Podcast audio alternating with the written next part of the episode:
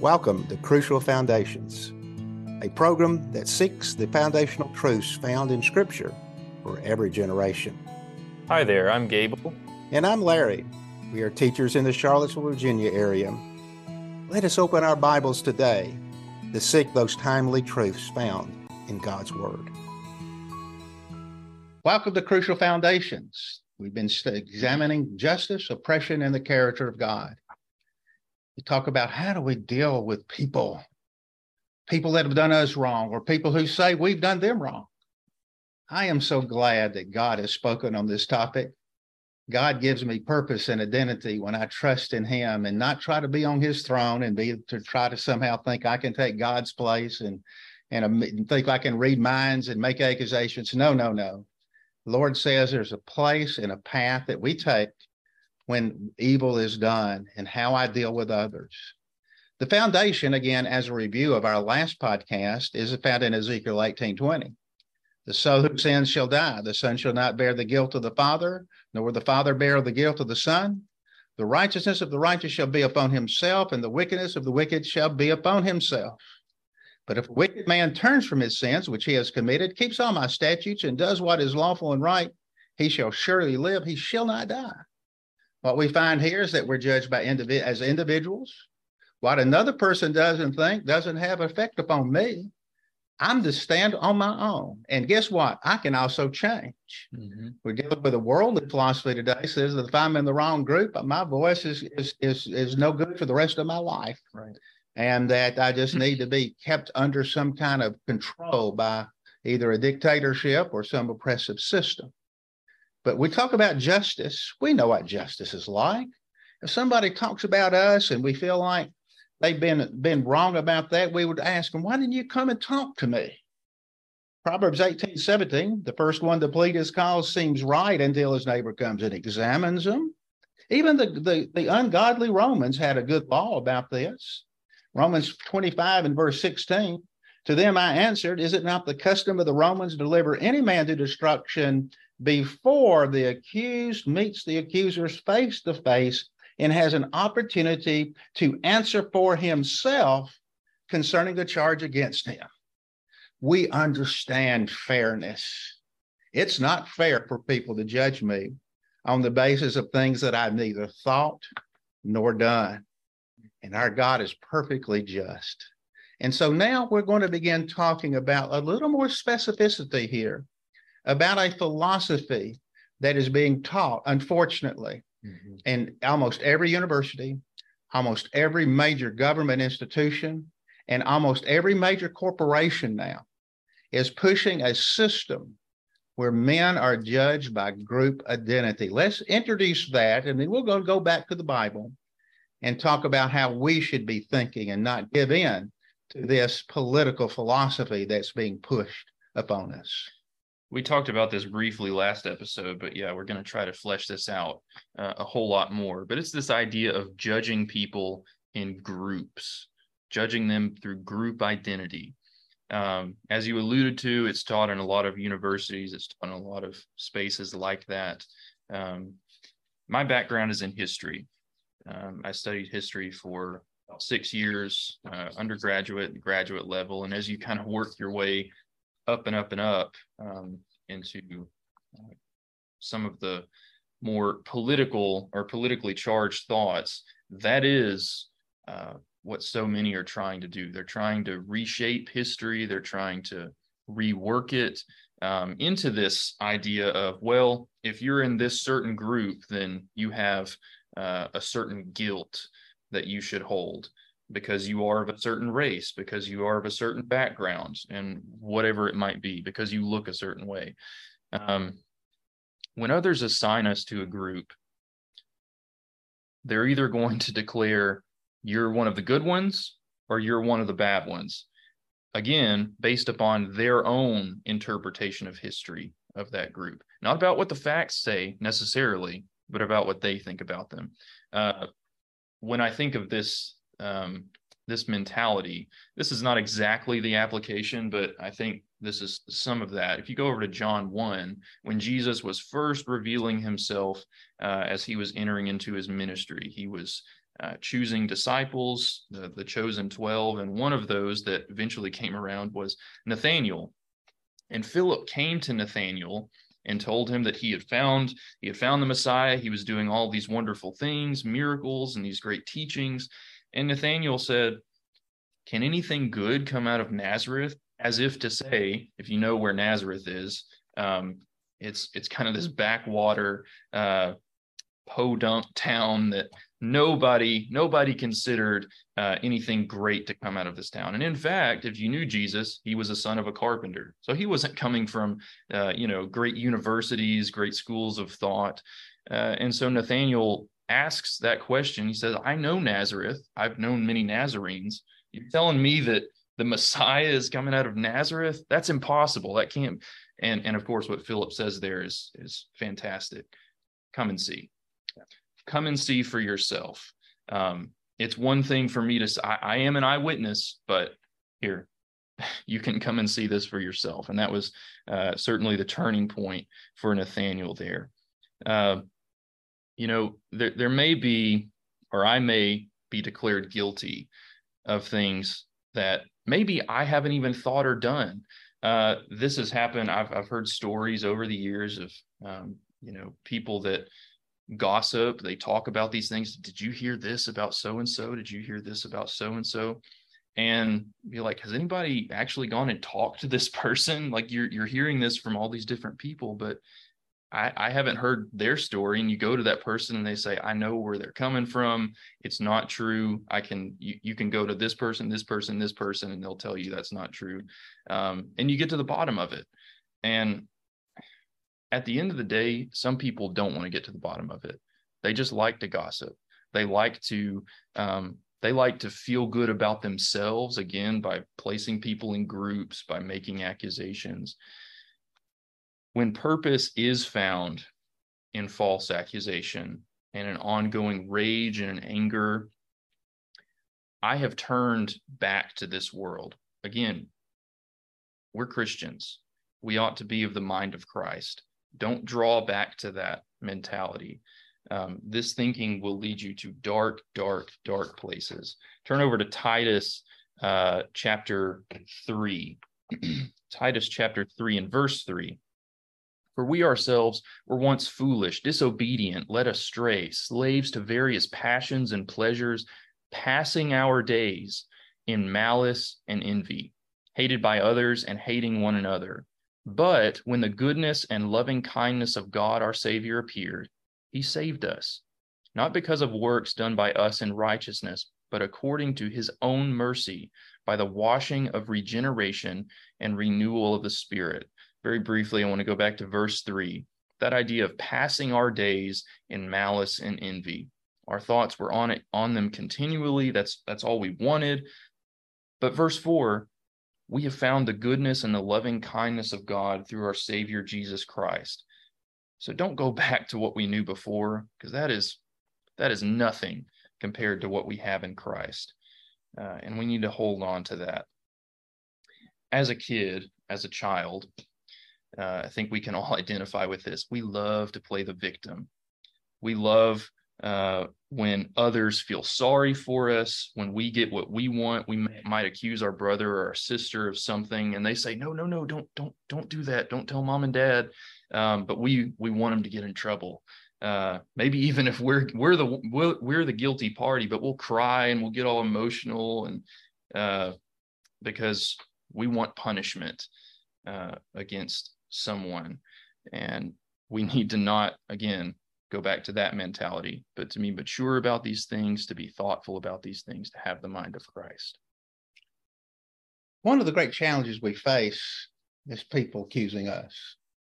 If you're going to be a Christian, you just might as well understand there are going to be a lot of occasions where people will think of things about you. They'll they'll accuse you to other people.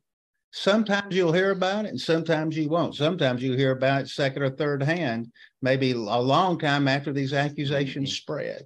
Right. It is really, really important for us not to become like the world. Satan loves injustice because here's an innocent person. He's accused of something by an angry, bitter person.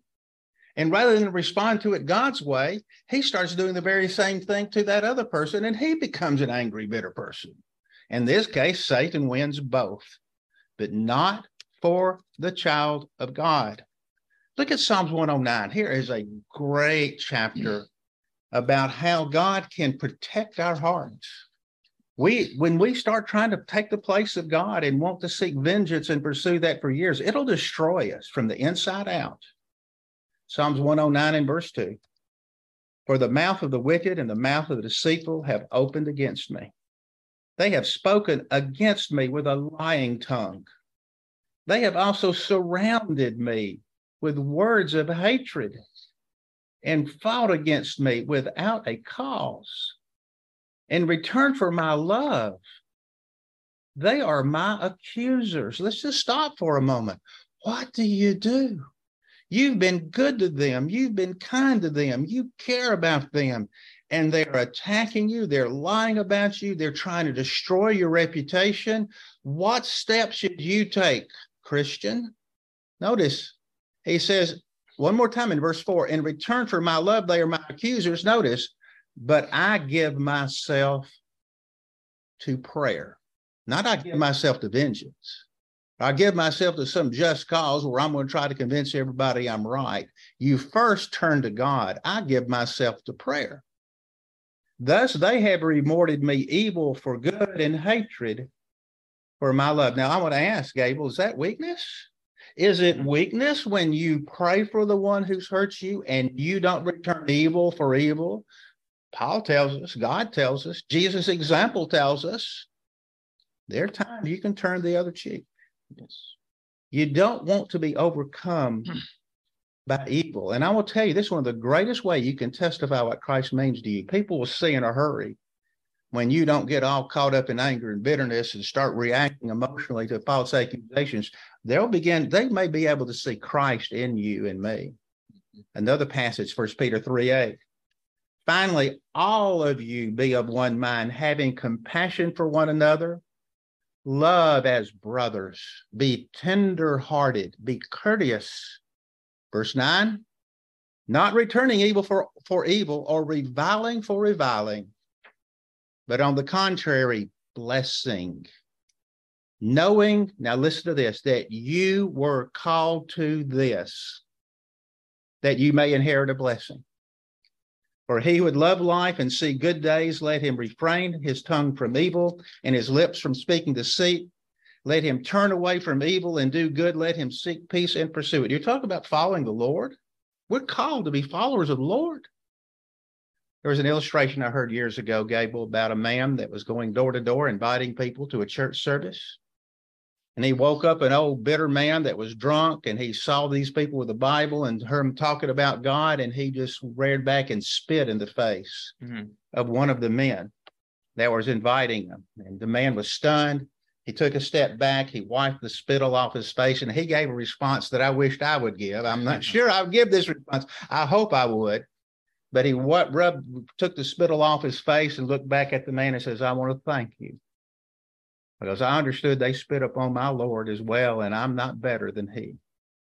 That was a good response. Mm. When you respond good for evil, blessing for cursing, you are fulfilling your calling, Christian, to be like the Lord. Go back to Psalms 109. Now, let me tell you why we don't do this, why we don't return evil for evil. The worst thing you could ever happen in your life is for your heart to be poisoned. Bitterness is like a cancer. And it doesn't just start with a little bit and stay a little bit. It grows and eventually consumes your whole heart in darkness. Listen to this verse carefully. Psalms 109, verse 16. He's talking about this unmerciful person that you showed mercy to, this unmerciful person who lied about you and made accusations against you, that, that he, he became your enemy without a cause. Notice what happens to him.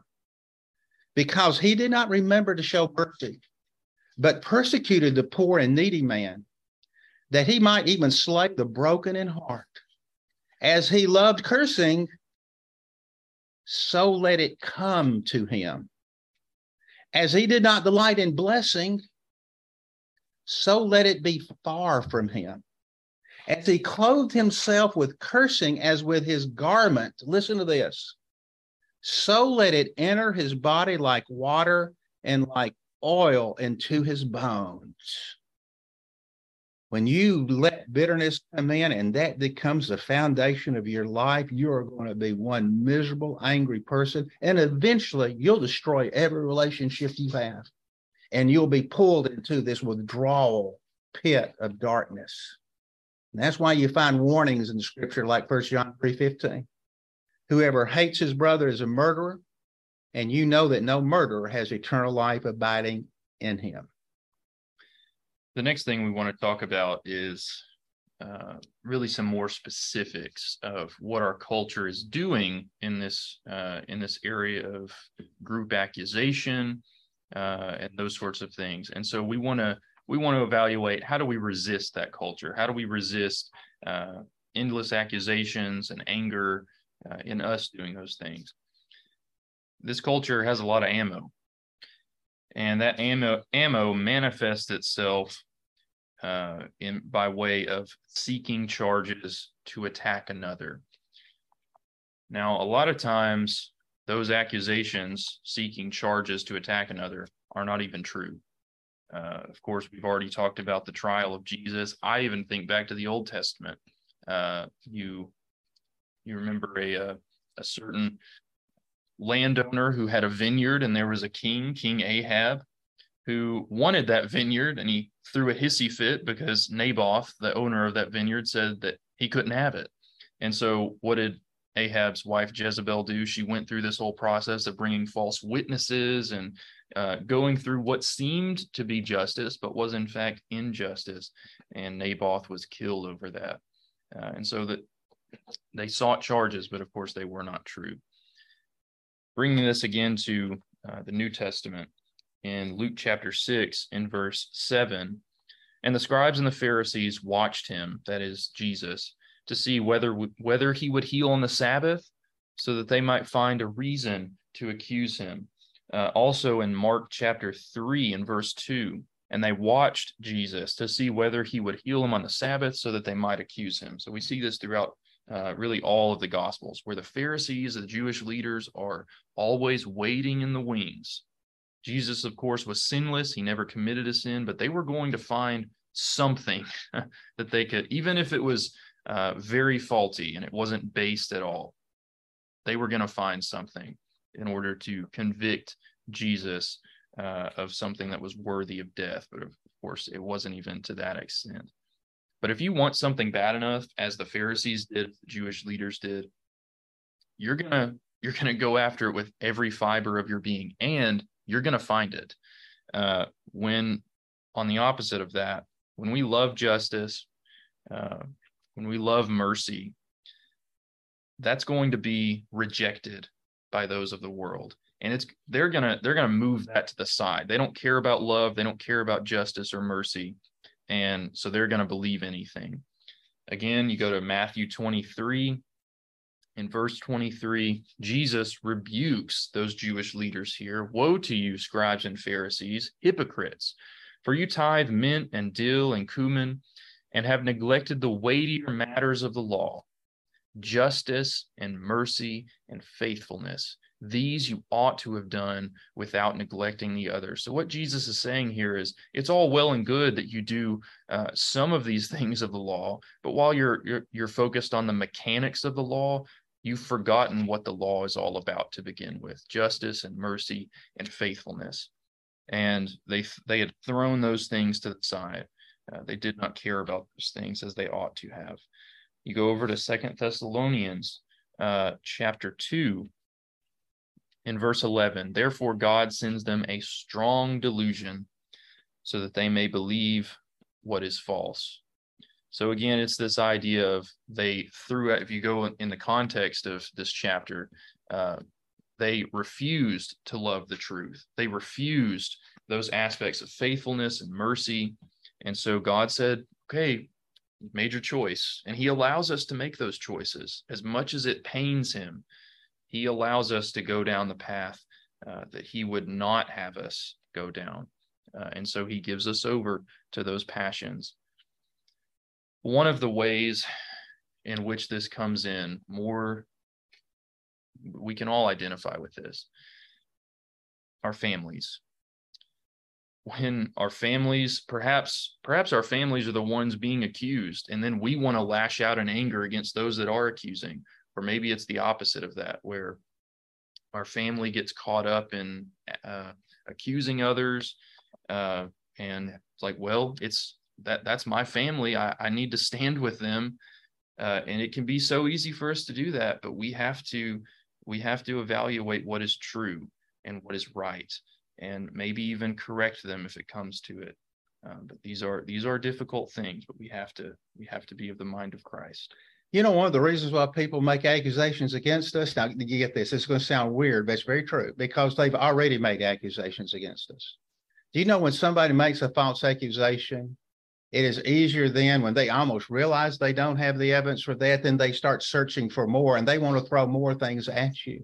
Mm-hmm. Get this somebody has mistreated you, and because they have mistreated you, not you, them, they want to mistreat you more because they don't want to be wrong. Mm-hmm. There is that irrational aspect. And then you get group action in this. You're going to stand with your buddies. Your buddies mad at this person. I'm going to be mad at this person. They're going to accuse this person. You're going to accuse this person. And you have entered fully the realm of Satan when you do that. Mm-hmm. We've got to be very careful about how we use our tongues. This culture is very quick to accuse. In Jude 9, this ought to sober us. When we fear God, we are very careful of how we use our tongue and even what we go what goes into our thoughts. In Jude 9, if you want to find somebody, Gable, I think we could be pretty safe with in making accusations against, and that would be Satan. yeah. You're not going to find anybody more evil yes. in anywhere in this history of people in this world than Satan. But listen to this. If you may think somebody's evil, therefore it's just open season on them, you're wrong even with Satan, you have to be righteous in what you say about him. And Jude 9, yet Michael the archangel, in contending with the devil, when he disputed about the body of Moses, dared not bring against him, that's Satan, a reviling accusation, but said the Lord rebuke him.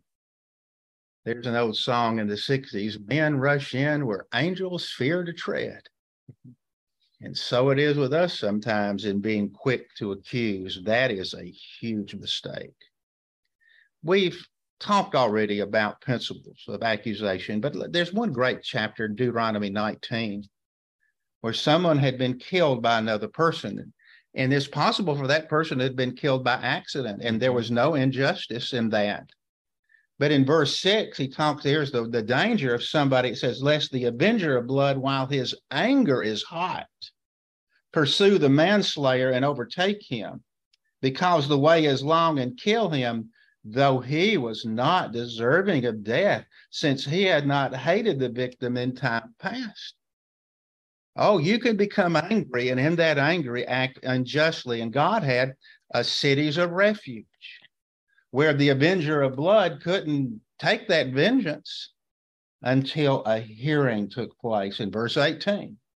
And the judges shall make careful inquiry. And indeed, if the witness is a false witness who has testified falsely against his brother, then you shall do to him as he thought to have done to his brother. So you shall not put away the so you shall put away the evil from among you. And those who remain shall hear and fear, and hereafter they shall not again commit such evil against you. And so it's very interesting here justice. Don't be quick to accuse. Mm-hmm. You know, it's fascinating. John 18 is a very interesting passage where basically um, the Jewish leaders are coming to Pilate, I mean, and say, look, we, we're going to kill Jesus. He's guilty of sin. So Pilate says, okay, what has he done? And they were indignant at this. Like, don't you know who we are? We represent the people of God. We as a group are the elite. We just need to say he's guilty and you just ought to accept it. Mm. John 18, 29, Pilate went out to them and said, What accusation do you bring against this man? And they answered and said to him, If he were not an evildoer, we would not have delivered him up to you. In other words, we don't need evidence. Mm. We're the superior people of God. And they actually were the people of Satan, pretending to be the people of God. Mm-hmm. Let that not be us, brethren. Be slow to speak, be careful, be righteous. Again, what so much of this culture um, is ready to do and wants to do is incite mob mentality. Uh, this was, of course, what was done against Christ. Uh, again, we've we've brought that out. Moses um, in Exodus chapter 23 through God said this Exodus 23 and verse 1 You shall not spread a false report. You shall not join hands with a wicked man to be a malicious witness. You shall not fall in with the many to do evil, nor shall you bear false witness or bear witness in a lawsuit siding with the many, so as to pervert justice. Uh, we have to be so careful before jumping into a matter. And there's going to be so many screaming of we need to do something about this. Have you have you seen this? And of course with social media today i'll talk about this a little, little bit more in a minute. Uh, but with social media we get so much more than we ever have about injustice being done in the world and we get to see something that's happening halfway across the world that we wouldn't have otherwise and people say we got to do something about this well, for one, what are you doing in your own home? Are you making sure that your own home has justice, that you are taking care of your own home and making sure things are being done there? But also with this, even if legitimate problems are raised and maybe maybe things uh, become clearer and clearer as justice is being uh, as it is being processed, Satan's goal is still the same. And his goal is to not only destroy the enemy, but to enslave uh, the quote unquote victor, the one who is accusing. He's going to conquer both. We, I think we talked about this last episode as well. The consequences are the same, no matter what the outcome might be. Uh, I'll draw this out one more time in uh, Jesus's trial in Matthew 26 uh, in verse 59. Now the chief priests, the elders, and all the council sought false testimony against Jesus to put him to death, but found none. Even though many false witnesses came forward, they found none. But at last, two false witnesses came forward and said, This fellow said, I am able to destroy the temple of God and to build it in three days. And the high priest arose and said to him, Do you answer nothing? What is it these men testify against you. But Jesus kept silent. Even with all of the testimony, the false testimony, uh, the outcome was uh, that they found Jesus to be guilty on such faulty matters. We have to be so careful in what we say. The book of Proverbs, Psalms, Ecclesiastes talks about all of these things. Again, in our in our culture today, we need to be so careful, brethren, about what we get involved in on social media. Maybe even if it gets so toxic and we get so addicted to this mentality of uh, blaming others and throwing out accusations, just get rid of it altogether. Maybe even get rid of your your phone. It is so easy to be a part of these things. If you go over to Proverbs chapter 10 in verse 18, the one who conceals hatred has lying lips, and whoever utters slander is a fool. Also in uh, Exodus 23 and verse 1, you shall not spread a false report, you shall not join hands with a wicked man uh, to be a false witness. Uh, passage that we already brought up there. If you find yourself coming to some sort of news story or maybe an accusation against a brethren, you say, Well, I don't know if this is true. If you start a sentence that way, don't post it. don't post it. You need to you need to do some more investigating. You need to ask some questions. Go to that person who's been accused and and try to get to the bottom of it as best you can. Maybe you won't ever get to the bottom of it. If that's the case, leave it be. Walk away from it uh, and don't get involved in that. Uh, one more passage uh, that we'll look at Luke chapter 9 uh, in verse 54. Luke 9 and verse 54. Um, again, talking about uh, some of the ministry of Jesus here. And of course, this is who we're wanting to emulate. Luke 9, uh, 54 and 55. When his disciples, uh, James and John, saw this, they said, Lord, do you want us uh, to command fire to come down from heaven and consume them just as Elijah did? But he turned and rebuked them and said, You do not know what manner of spirit you are of. Of course, we already brought that passage up earlier. But again, it's that mentality of, we're so quick to judge we're so quick to make an accusation and uh, and james and john thought they knew what was right but jesus said no no. You, you are wrong in this matter. This is not the spirit you need to be of. Um, and so of course all of this is is contrary. This mob mob mentality taking mob action is is not what we ought to be caught up in as christians it's interesting when we talk about news stories. Could I tell you right now, you probably don't know anything if it's a news story. Mm-hmm. You're probably never going to be in a position to know the facts. I'm not saying we cannot know, but we're living in a time where uh, if, if you've reported on major networks, you know nothing. I'm sorry to say that, but let's be very careful there not to be manipulated. But let's talk about on the other hand. What about if we react with giving good for evil? What if we just go ahead and live a joyful, abundant life when people are accusing us. When I was in high school, I was not a Christian.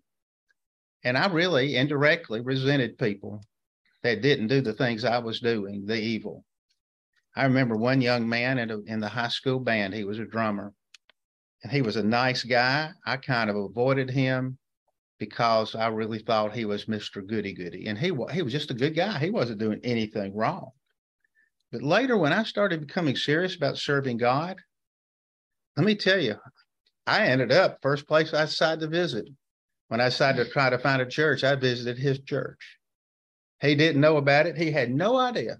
He had an influence on me.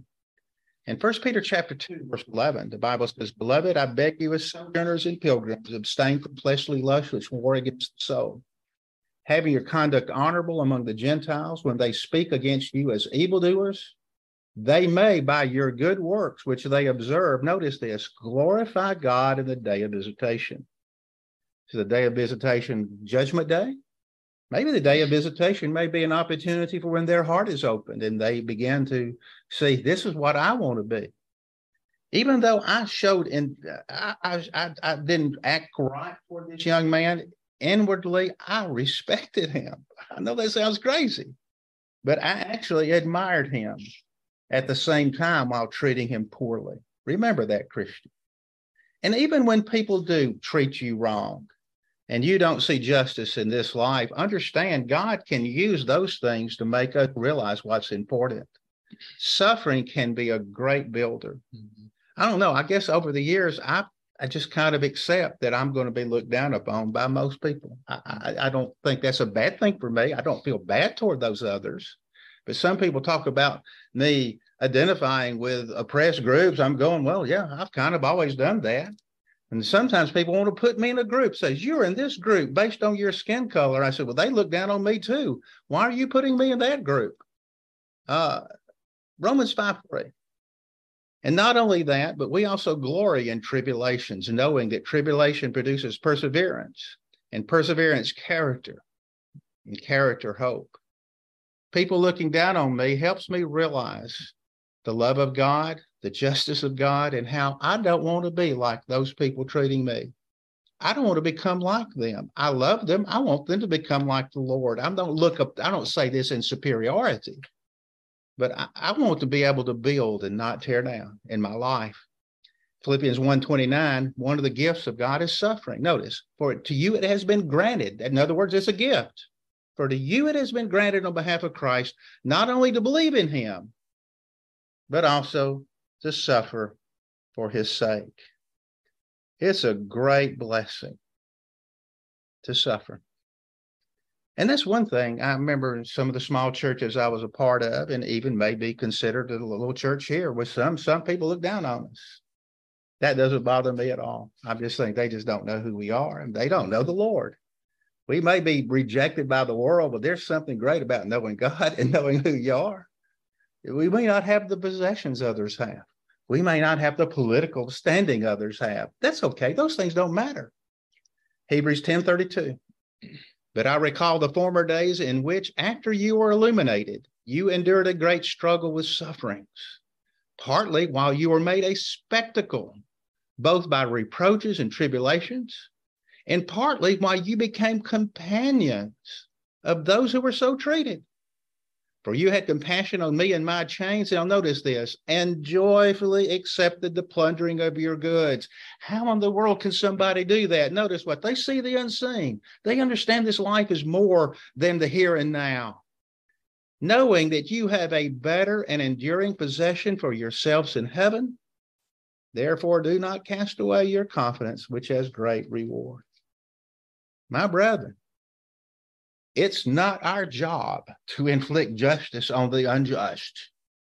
Do I need to tell you that one more time? That's not our job. If that was our job and we were persecuted as Christians, we'd be consumed. Mm. I want to get back to those who've taken things from me, who've lied about me. And the Lord says, No, no, no, no, no. I'll take care of that. You be calm. You be joyful. You show a purpose in your life. And you know what? And suffering may be one of the greatest opportunities we'll ever have to show what Jesus means to us. A couple of final thoughts along those lines. Uh, just bringing this again to the culture. The culture talks so much about what is your identity? Who who do you identify with? What do you identify with? Romans chapter 8 and verse 18. For I consider that the sufferings of this present time are not worth comparing with the glory that is, is to be revealed to us. Down to verse 34 or 35, rather. Who shall separate us from the love of Christ? Shall tribulation or distress or persecution or famine or nakedness or danger or sword? As it is written, For your sake we are being killed all day long we are regarded as sheep to be slaughtered. No, in all these things we are more than conquerors through him who loved us. When you identify with Christ and when you have the hope that is ahead of you, all of these things, accusations, slander that's being done against you, that's nothing. It means nothing. Just look at our Savior and look what he endured. Look at what he uh, went through for us when we truly come to know God, when we know his character, when we know what he wants for us, and when we trust in him, then we can overcome so much. I'll leave you with one final passage Hebrews chapter 11 and verse 24. Again, this is Moses, and Moses, I think, being a, a type or a foreshadowing of what was to come through Christ. By faith, Moses, when he was full grown, refused to be called the son of Pharaoh's daughter choosing rather to be mistreated with the people of God than to enjoy the fleeting pleasures of sin. He considered the reproach of Christ greater wealth than the treasures of Egypt, for he was looking to the reward. By faith he left Egypt, not being afraid of the anger of the king, for he endured as seeing him who is invisible. Again, talking about seeing the unseen. Moses had something else in mind he has so many distractions around him with the riches of the palace and with uh, the position that he was in being in the household of Pharaoh. But he considered that as nothing, as rubbish, as garbage, because he came to know God. He came to trust God, and he knew what God wanted for him. Again, hope these things have been helpful to you. They've been an encouragement to you, and hope that these things help you in our current culture as our culture throws so many things in our face as what we should believe, what we should do. Look at what God has said, and let's be more like Christ. Again, if you have questions, if you have comments, please feel feel free to reach out to us at the email and the contact info provided. We would be happy uh, to look at those and to get back with you uh, as soon as we can. Hope that you'll join us next time as we lay another stone in the foundation of truth that God has given us. God bless you. Thank you for listening. If you found this podcast to be helpful or encouraging, please consider following and subscribing, or leave a rating or a review If you have questions about anything from the episode or any other Bible questions, you can reach out to us at ncvchurch at gmail.com. We hope that you'll join us next time as we lay another stone in the foundation of truth that God has given us. God bless you.